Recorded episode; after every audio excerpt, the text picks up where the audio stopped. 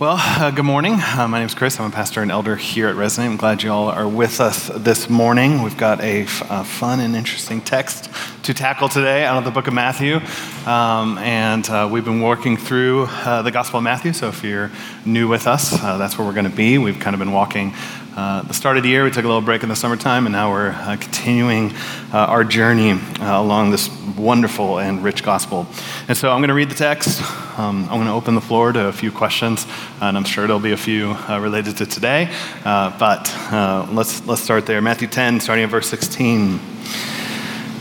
Behold, I am sending you out as sheep in the midst of wolves. So be wise as serpents and innocent as doves. Beware of men for they will deliver you over to courts and flog you in their synagogues, and you will be dragged before governors and kings for my sake, to bear witness before them and the Gentiles. When they deliver you over, do not be anxious how you are to speak or what you are to say, or what you are, uh, for what you are to say will be given to you in that hour. For it is not you who speak, but the Spirit of your Father speaking through you. Brother will deliver brother over to death, and the father his child, and children will rise against parents and have them put to death and you will be hated for, by all for my name's sake. But the one who endures to the end will be saved. When they persecute you in one town, flee to the next. But truly, for truly I say to you, you will not have gone through all the towns of Israel before the Son of Man comes. A disciple is not above his teacher, nor a servant above his master. It is enough for the disciple to be like his teacher and the servant like his master. If they have called the master of the house Beelzebub, how much more will they malign those of his household?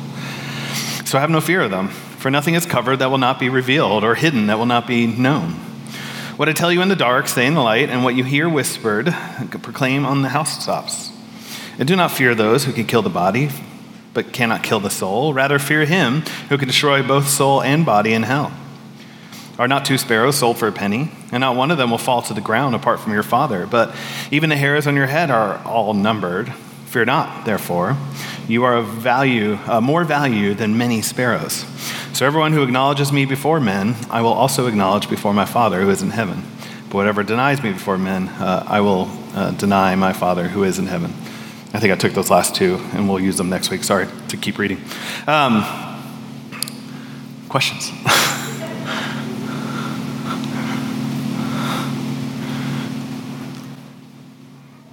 what stands out? What is puzzling? What is um, maybe troubling?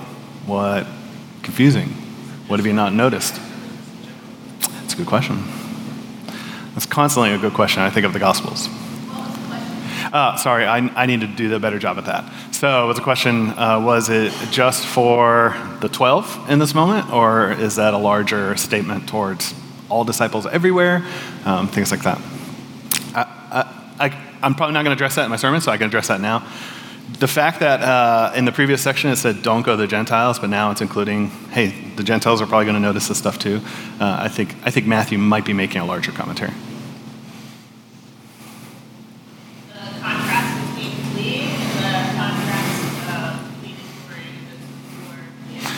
Yeah, there's a little bit of, of instruction, and it's like, look, like if persecution's there, it's okay to move on. Like there's some wisdom and shrewdness that you should operate out of, but you also need to stand up to some of it too. Yeah, there's a little bit of both. Sorry, she pointed out the contrast between fleeing and versus sometimes the enduring of persecution.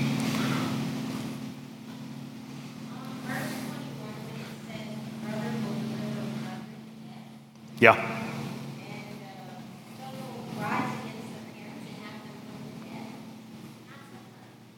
What did you say? I say not so. No, there's a lot of not so funs in here, yeah, pointing out that family members will deliver each other over. And, and we will see some of that phrasing come up again in, uh, in basically next, not next week, two weeks from now, um, related to Jesus speaking, um, whoever loves his father and his mother more than me, and he'll, he'll speak to some of those family dynamics again. So uh, we'll, we'll cover that a little more next time. Anything else? It's a loaded section. Yes? Yeah, I'll, I'll, deal with that one. Yeah, the, the, the, phrasing of the Son of Man and all the towns of Israel. Um, yeah, yeah.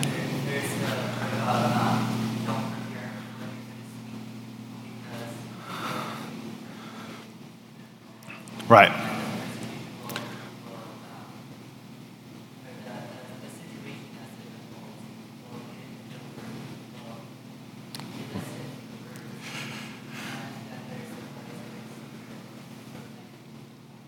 Right, yeah. Yeah, that, that little phrase is a little bit odd. And how much do we prepare and know and are ready to speak, or how much do we rely on the Holy Spirit supernaturally to give us words in that moment, all those sort of things. But part of the job of the Holy Spirit is to remind us of all the things that have been taught. So even as we speak scriptures in moments of persecution or whatever we'd call it, there's still the Holy Spirit doing the, that sort of work. And I won't, I won't camp out on that verse very much today, but that's a, that's a good one. That's a good area to observe. And these are the questions we should ask. Like, that's why I'm encouraging this every week right now. And I know it eats up a little bit of my sermon time, but to, but to approach text and be like, this is peculiar, why are they saying it this way? Or um, how much, the, the context question, how much is this for these 12 disciples, or maybe the 72 if you're in Luke? Or how much is it for us today? I mean, even, even the Great Commission, it's a wonderful question. Yeah. Yeah. We, We'll, we'll, camp out on that one probably a little more today. That'll, that'll be, that'll, that's, that's the controversial section to me, yeah.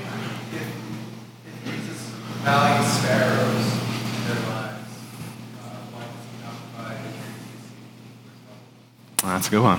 Yeah. Yeah. We'll, we'll, we'll kind of cover that. Don't worry.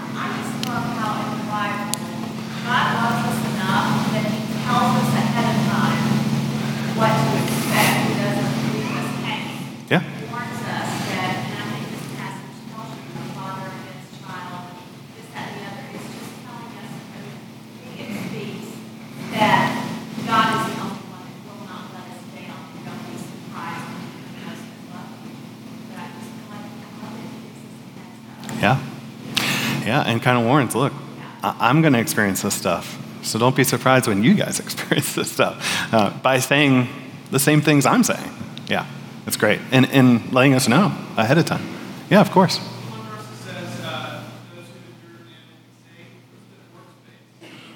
That sounds like works-based? Yeah, it's true.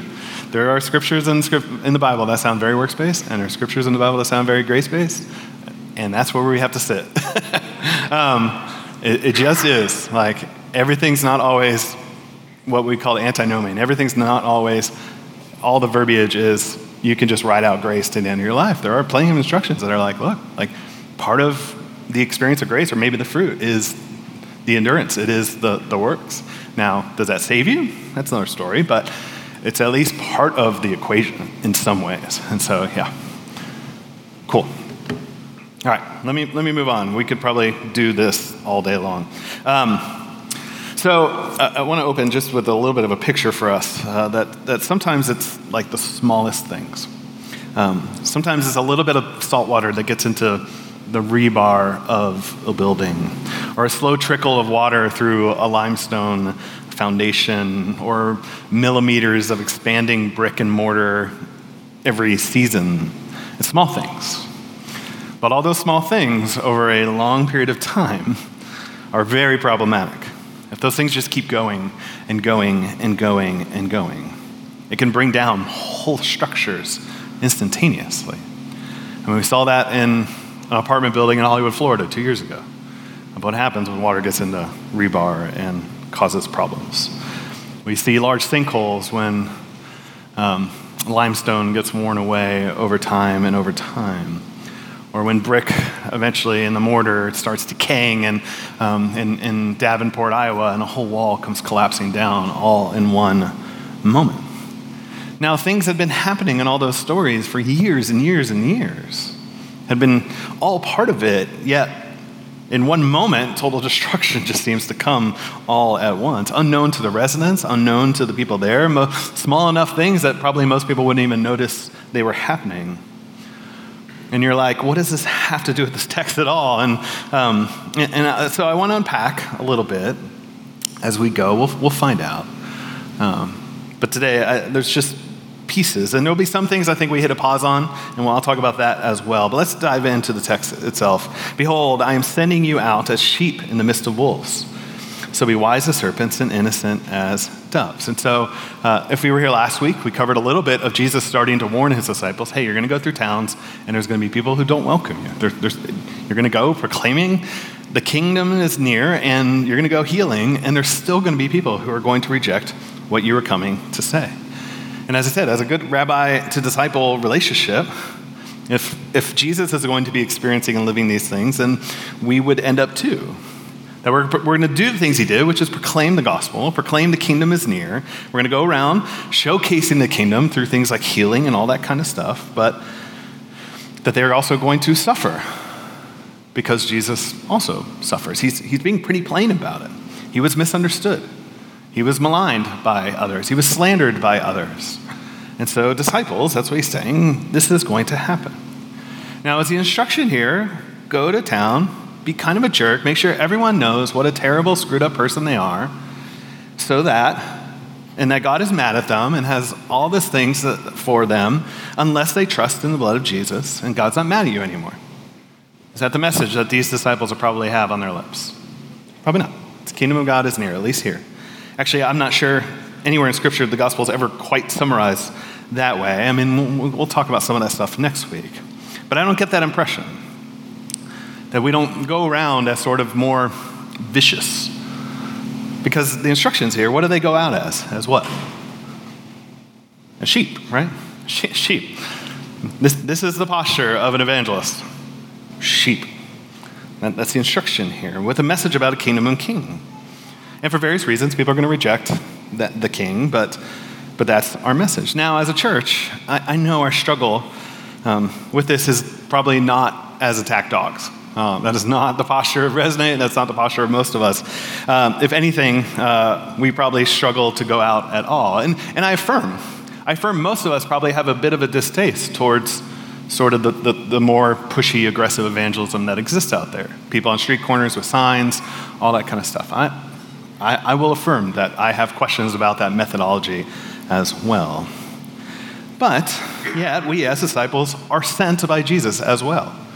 As I said, I think there's a parallel between these 12 and their instructions and what we have. And I think Jesus sends us as sheep, as sheep to the world with speech that's seasoned with grace?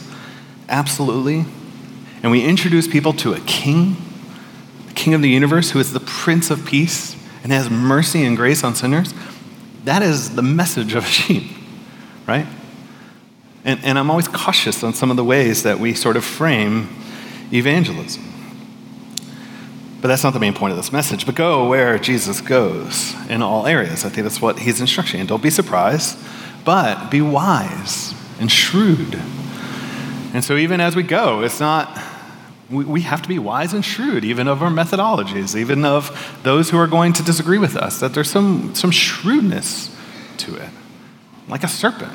Now, we're still sheep, we're still, we got to be innocent as doves, but, but there's still some wisdom of how and when and, and the methods that we do those sort of things. And um, I, think, I think sometimes we, we, we struggle with that we struggle with really thinking through, like, all right, like, it's not, here's a prepackaged four points that you have to sit down with someone and walk them through. I think it requires more shrewdness, more wisdom than just that. Now, sure, it's helpful to know sort of gospel presentations, but every single person you, you talk to is a different person with different struggles, with different stories, with different understandings of the world. And the gospel will be good news to everybody a little bit differently based upon who they are and what they've struggled with. Maybe they're struggling with their baggage of their past. Maybe they're struggling in that moment to feel empowered by anything. It's like all different ways that the gospel comes to speak and that we are wise and we are shrewd about it. And Jesus will conclude this section by pointing to just how far that suffering may actually go. By verse 38, he says, Whoever does not take up his cross and follow me is not worthy of me. And so he will end this whole section. This is sort of the second big uh, speech section of Jesus with that eventual eventuality of saying, like, look, there's there is a, a death that could be at the end of this process. But we'll deal with that when we get there. Verse 17, beware of men, for they will deliver you over to courts and flog you in their synagogues. You will be dragged before governors and kings for my sake, to bear witness before them and the Gentiles. Then they will deliver you over. Not, do not be anxious how you are to speak and what you are to say, and what you are to say will be given to you in that hour. For if you do not speak, uh, for it is not you who speak, but the Spirit of the Father speaking through you. Brother will deliver brother over to death, father's child. Children, children will rise against their parents and put them to death, and you will be hated by all for my name's sake. But the one who endures to the end will be saved. It sounds like fun, right? It's hey, go and preach. Kingdom of God has arrived. You're going to bring peace and shalom to these towns, healing the towns, and this is what might happen to you flogging, persecution. Now, each of the gospel writers have different perspective on um, the Holy Spirit a little bit, um, of what they emphasize about the Spirit, but the one area where all four are completely aligned is that in times of distress for the followers of God, the Holy Spirit is present. It's, it's a constant refrain that, that when he's speaking, when Jesus speaks to his disciples, he's like, This is going to get hard, but I need you to know the Holy Spirit will be with you. I'm giving you a comforter in the midst of your distress. And I think the same is here too. Now, we can get into some nuance of like, how does it give us the words to say and stuff like that. But I think Jesus is instructing his disciples and saying, look, when, when this gets really hard, I need you to know God is with you. I need you to know the Holy Spirit is here with you. And, and so I think there's, as I said, this broad language that is beyond just the 12 here, um, but, but this invitation as disciples that there will be suffering now, I'm not going to belabor this point, but I feel like it, I should make it that as Christians in America, let me ask you a few questions. Has any of us been dragged outside of a church here in America and flogged? No, right? That has not happened to us. Have we been dragged before Governor Kemp or Biden in order to be prosecuted or um, uh, uh, uh, treated um, poorly? Has that happened to any of us so far? No, right? And so I'm, I'm, cautious. I want to be cautious to speak of our experiences in America. I think sometimes we get a little flippant around the word prosecu- persecution um, when, sure, discrimination happens. Maybe there's social stigma for following Jesus. Um, or perhaps at times uh, the secular world's rejecting bad Christians acting poorly as well. Let's be real about that as well. But let's not water down the word. I'm, i just want to be cautious about this because guess what? There is legitimate and real persecution. Open Doors said 360 million Christians this past year experienced what they call high levels of persecution and discrimination. And guess, guess how many of those are in the US? Zero. It's just what it is. People that are killed, tortured, uh, imprisoned, or churches were destroyed in the process. And it's legitimate things that happen every day in the global church, brothers and sisters of ours globally. And so I, I just want to highlight that. There are things we should be praying for. We should pray for the persecuted church, that God gets glory out of those moments. Absolutely. But I want to be cautious that we're not just throwing around the word, word of persecution uh, sometimes that devalues it of what is really happening in some places. Um, it just, when everything is persecution, then nothing is persecution. So uh, I'm just cautious about that. But then, to bring us back to the context, it says, When you, they persecute you in one town, flee to the next, for truly I say to you, you will not have gone through all the towns of Israel before the Son of Man comes. Um, what I think is happening, uh, or what Jesus is instructing here, is saying, like, you won't finish this mission until the Son of Man arrives. And, and I think Jesus is likely cryptically speaking about his arrival in Jerusalem which is really what people expected. Not just the Messiah to come to, to there, but the Son of Man to come to reestablish the kingdom. And Jesus is like, Yes, the Son of Man, I'm, him, is going to arrive and establish his kingdom. It's just not going to be exactly how they expect, it's going to be through his death and resurrection. So now, by the time the New Testament comes to a close, whenever that is, 80 AD or something, and even the first several decades of the church after that, do you think the gospel has made it to all the towns in Israel? I, I, would say yes. From all evidence we've seen of evangelism in the first 100 or 50 years of the church, yeah, it did. Now, did that happen within the first three years of Jesus doing ministry? No. And the disciples would get to Jerusalem, and certainly the good news of the kingdom has not made it to every town in Jerusalem. And so I think that's simply the instruction there. It's not about Jesus' return that we're still waiting for. I think the instruction here is to the disciples of saying, look, like, you're, you're, I'm going to send you out, but we're not going to finish this task before I die. We're not going to finish this task before the king arrives. A disciple is not above his teacher, nor a servant above his master. It is enough for the disciple to be like his teacher and the servant like his master. If they call, have called the master of the house Beelzebub, how much more will they malign those of his household? Now, what did they just accuse Jesus of a few verses earlier in the end of chapter 9?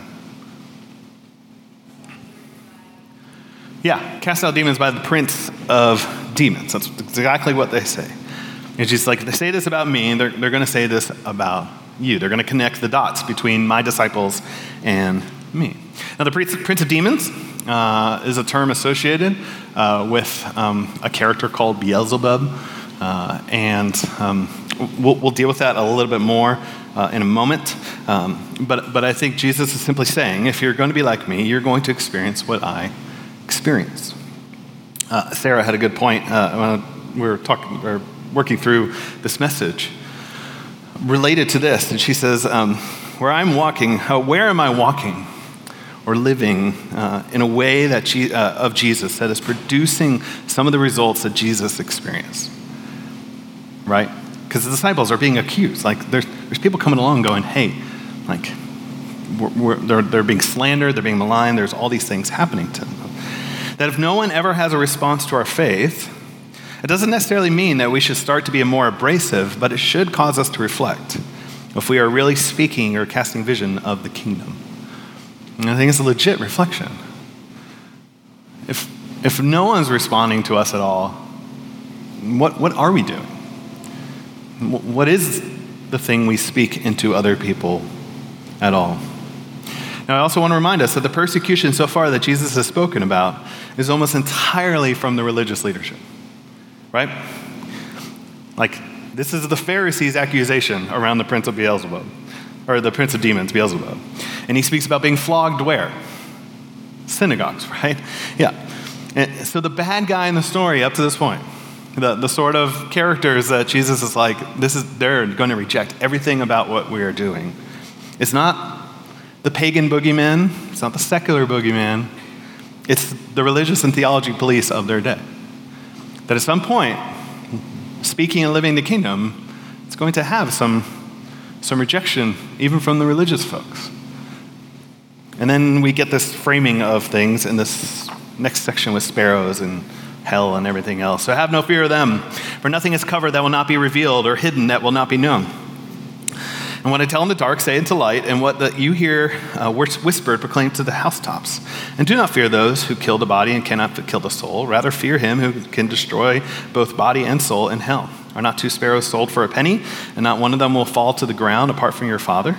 But even the hairs on your head are all numbered. Fear not, therefore. You are more value than any sparrow. So it's a bit strange and enigmatic, a little bit. But Jesus says here, um, three times, he, he says, Do not fear. Right? Here's even a slide to help us see this language. Three times, have no fear, do not fear, fear not, right? And then one time, fear. Fear. And who the disciples should fear um, is given in that. Now, have no fear of who? What's the first one? yeah, them. Uh, who's the them, right? What did Jesus just say? Those who are going to connect the dots between you and Beelzebub, who are going to slander you uh, around the, the sort of demon connections. Have no fear of them. People are going to say that, that you're in league with the prince of demons, but don't be afraid. Truth will come out. It will be proclaimed. Keep speaking the, the truth I give you. Their libel will not stand ultimately in the long run. And then it says, Do not fear. Who? The next one. Yeah. Those who could kill the body, right? Now, this one sounds a little harder. hey, don't fear the person who's going to put you to death. It's like, okay, that, that feels a little uh, not easy, but I get it. They can't touch like the soul, like my, my true self uh, in, in all this. And then the last one, the last fear not, is who?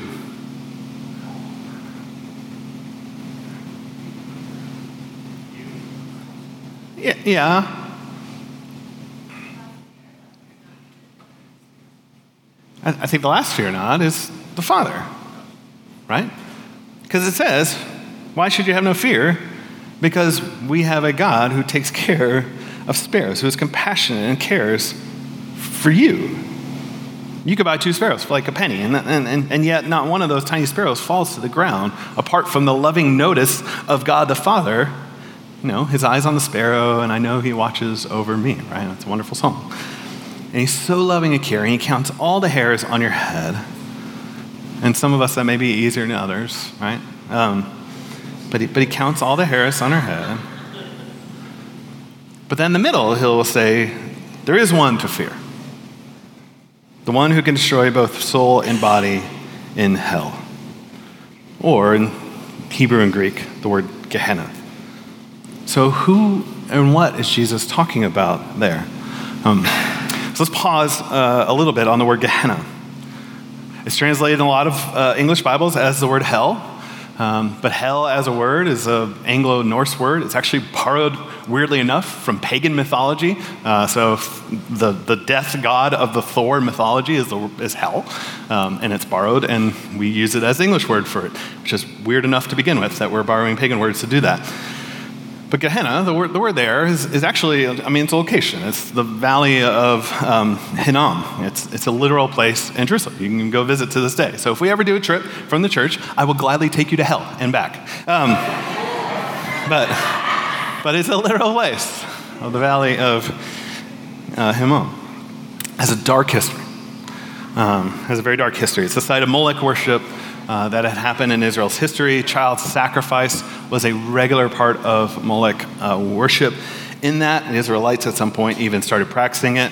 Um, we see it referenced like in Jeremiah 7. Uh, they built high places in Topheth, uh, which is in the valley of the son of Hinnom, uh, to burn their sons and their daughters in the fire, which I did not command, nor did I even, it didn't even come to my mind. And later, um, to, to, sort of defile uh, the place, uh, they had basically, and, and, this happens to most valleys in major cities. When you don't have uh, an infrastructure of sewage and stuff like that, where does everything go? To valleys, right? And, and so most cities will, will treat most valleys as sort of the dump for the cities. It's, it's where refuse goes, it's where everything gets run off, and, and often trash and everything else ends up in these places as well. This, this is the imagery that's happening now now, like I've been to the dump and DeKalb a bunch of times. Uh, don't ask me why, but I've been there for a bunch of reasons. And, and when you get there, it's, it's gross, it's smelly, it's all sorts of trash for the city. Um, and, and what do you think would be at the dump? Like, what do you think, what accompanies food waste? What was that? Bugs? Yeah. There's all sorts of birds, there's rats, and there's worms, right? Maggots everywhere. Just Anywhere there's food waste, maggots will show up. They're, it's magical. They just are always there. And then what else comes with food waste? What does waste start producing in the air? Uh, gases, right? Like methane and stuff like that. Right. And if you go to like most modern um, uh, dumps, even to this day, you will find uh, they usually control that process a lot more now. They'll find um, fire stacks and stuff like that. There's these pipes that kind of come out of the ground. And like if you drive by at night, you usually see the fire because of the chemicals that it is, you can't really see it during the day, but you can see the fires at night. It's fascinating. Now, they don't have all that then, and so fires would just kind of burn. It's pretty typical. And so you have places where there's always worms and a fire that just will never go out, right? That's what you have at trash dumps, right? So when scripture starts talking about places as the place where the worm does not die or the fire is never put out, it's imagery. It's imagery all tied into these sort of places in Scripture.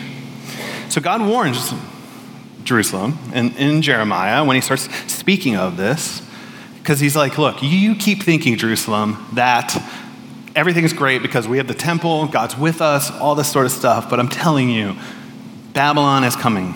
Because of the way you practice injustice, all this kind of stuff, Babylon is showing up at your doorstep.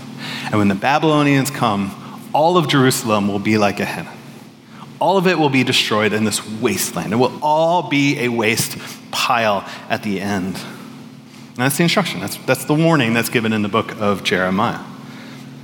Now, Jesus says we are to fear the one who can bring us that, who, who can bring us total destruction, a wasteland, who can make our body and soul like a trash dump, a wasteland. So he's saying, while these disciples are on mission, while you're going out proclaiming the kingdom of God, that there are moments of inbreaking of the kingdom, you're driving out demons, you're healing people, some of the leaders are going to come along and, and, and they're going to say it's by the prince of demons. And in that mission, you are to fear the one who could destroy body and soul and make it a wasteland. That's, that's what you need to know. Now, as one more backdrop piece before we answer the question, it's important to know sort of the anticipation of the people too. of what they expected this to turn out to be. That, that when the Messiah would show up, most thought we are going to have a holy war. Like what Israel needs right now is a holy war. We need uh, to kick out the Romans. We need to reestablish Israel as the nation that is going to uh, rule over all nations. And we're going to do that through a holy war. That was always, um, in almost every sect of Judaism, there was still some expectation of this holy war.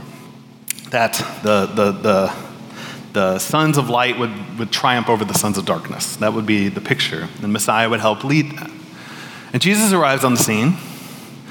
And he certainly does not seem to endorse that expectation of the people about how the kingdom will come. And we will see John the Baptist struggle with this in a, in a few weeks. We see the disciples constantly struggle with this. But Jesus comes along and says, you know what? Love your enemies. Right? That doesn't sound like holy war to me. Love your enemies. He comes along, he starts healing Roman servants. He starts doing all these things that everyone did not want or expect the Messiah to do. Because I think Jesus understands that the Romans, the Gentiles, Israel too, are all slaves in some ways. That there's dark powers behind all of it in some ways. That we cannot just free Israel by killing the bad guys, because that never worked in Israel's past. Right? Even when they got to Canaan with Joshua, did they drive out all the evil that ever existed in Canaan? No. We will find out multiple times. It'll be like, oh yeah, they, they drove out all the Philistines, oh, the, and, or the, the Canaanites, and then the very next like chapter. And while the Canaanites were still in the Holy Land, it was like they, they never did it because it doesn't work. Because Jews and Gentiles are both in bondage by something demonic, something evil, something behind the scenes. That there is a negative, evil spiritual force that does exist in the world. There's no liberation by physical war. And the true war is not to be raged against the Gentiles, but to be raged against the, the Satan, the evil one, the accuser. N.T. Wright says this It is that Jesus, in his teaching and his challenge to Israel, aimed precisely at telling Israel to repent of their militaristic nationalism. Jesus was offering a different way of liberation, a way which affirmed the humanness of the national enemy as well as the destiny of Israel, and hence also affirmed, affirmed the destiny of Israel as the bringer of the light to the world not as the one who would crush the world with military zeal. And how is Israel light to the nations? Not ultimately by waging this holy war, but by the continued cycle of, um, not through the, the, the, continued cycle of destroying enemies by, by Satan's tactics. That's not what Jesus says this kingdom is actually going to be about. It could be argued from a few statements that Jesus makes that actually seeking a holy war is satanic in and of itself. And Jesus knew, Israel, if you're going to continue on this path, and he gives this warning multiple times to the leadership of Israel, if you're going to continue on this path, it's going to lead to Gehenna again. Everything that Jeremiah warned everybody about, we are here again. And he gives multiple warnings to particularly the leadership about it, and here to his disciples. It would lead to, to hell. Now, some of you may be asking, okay, so do you not believe in a literal hell, Chris? Here's what we're going to do. Next week, that's what we're going to talk about. Okay?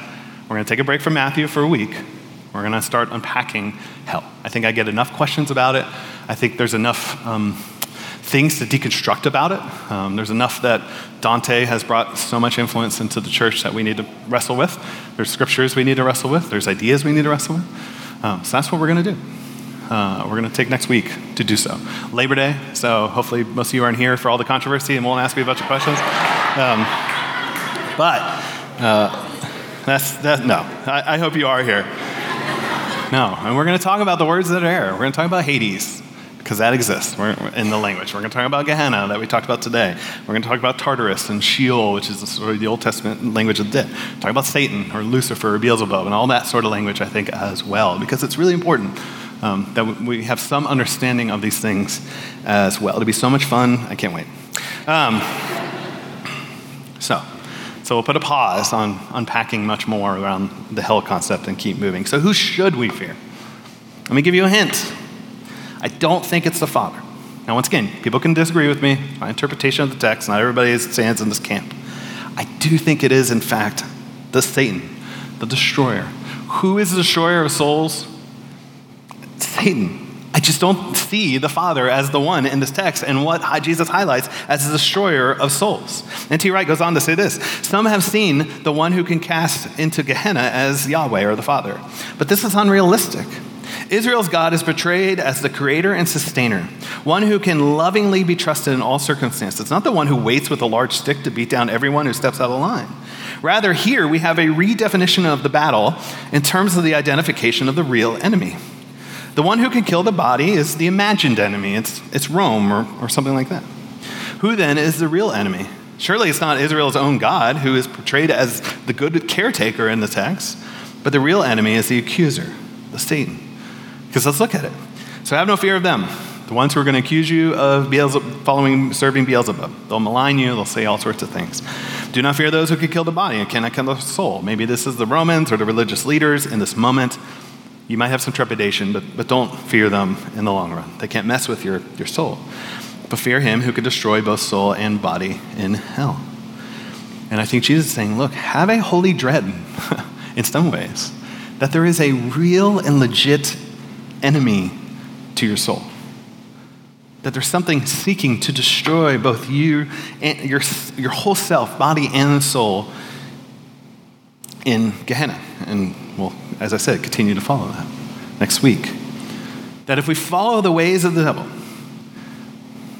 that it will be our undoing ultimately. Like just use the Sermon on the Mount as like a, a, a paradigm. That if we were to live in the way of anger instead of reconciliation, if we, we live in a way that we're objectifying the other gender, and instead of marital faithfulness and simply love amongst brothers and sisters, we treat them uh, differently than that the way of deceit and manipulation instead of honesty, the way of retributive justice, an eye for an eye, instead of seeking creative and nonviolent ways of restorative justice instead, a way of hating enemies instead of loving them, a way of putting on the religious show instead of living it out no matter who is looking, the way of holding grudges instead of the way of forgiveness. The way that is hoarding more and more and more and not living in a lifestyle of generosity. The way of anxiety and seeking control of things rather than trust in God and His provision the way of judgment instead of confession and mercy, the way of treating others poorly rather than how we desire to also be treated. And if we live this way, it is the way of destruction. And wide is the path. That's what Jesus says in the Sermon on the Mount. This will destroy both body and soul. But concerning God the Father, are not two sparrows sold for a penny, and not one of them is on the ground apart from your Father? But even the hairs on your head are all numbered, so fear not. Therefore, you are of more value than many sparrows. So, do we not fear? The Father, right? That's what Jesus is simply saying. Here's the one you don't fear the Father. Now, you may say, aren't we supposed to fear God? And yes, Scripture says that's the beginning of wisdom, right? And at some point in everybody's life, there is a moment of taking seriously the existence of a creator God who has all the power in the world. Yes. But to emphasize that verse here, when you know what the most common command is in all scripture? Fear not, right? And it's not now that you're in a holy spot, now I can tell you not to fear. It's like every single time God seems to show up on the scene, it's like, hey, I need you to not fear me. I need you to not. So we should take seriously when Jesus says you should fear and the one sh- we should fear. Because the wide is the way and easy is the path that leads to that destruction. And a lot of people will go that way. And Jesus is saying, don't do that. Choose the narrow way. It's more difficult, it's not easy. Loving your enemy is not easy, but it does lead to life. To do unto others as you would have them do unto theirs.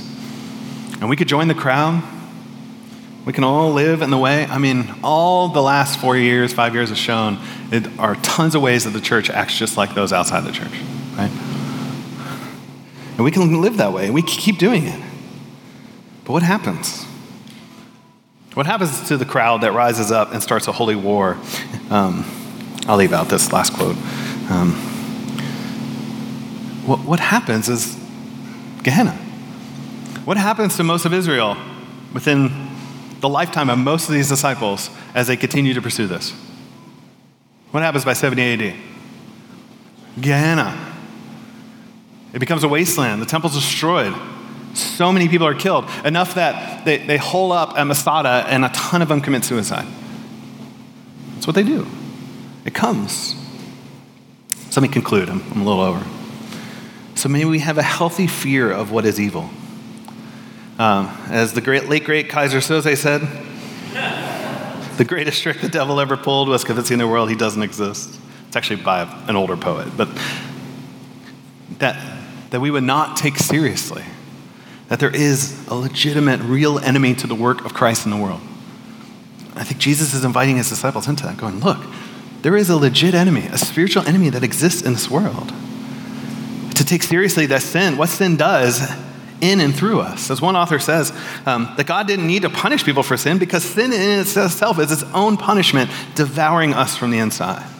Or Dorothy Sayers would write that sin is a deep interior dislocation of the soul, and its desire to, is to keep control of our life. And we would go back to the starting story. That we can often find ourselves as the ones who just end up in destruction. It just shows up.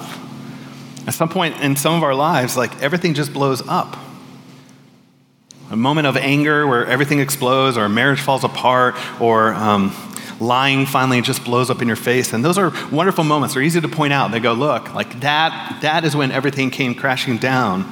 But we miss out on all the steps that led to that. All the smaller sins that we thought were unimportant. And Jesus is like, no, you need to realize what, what the enemy wants to do to your soul.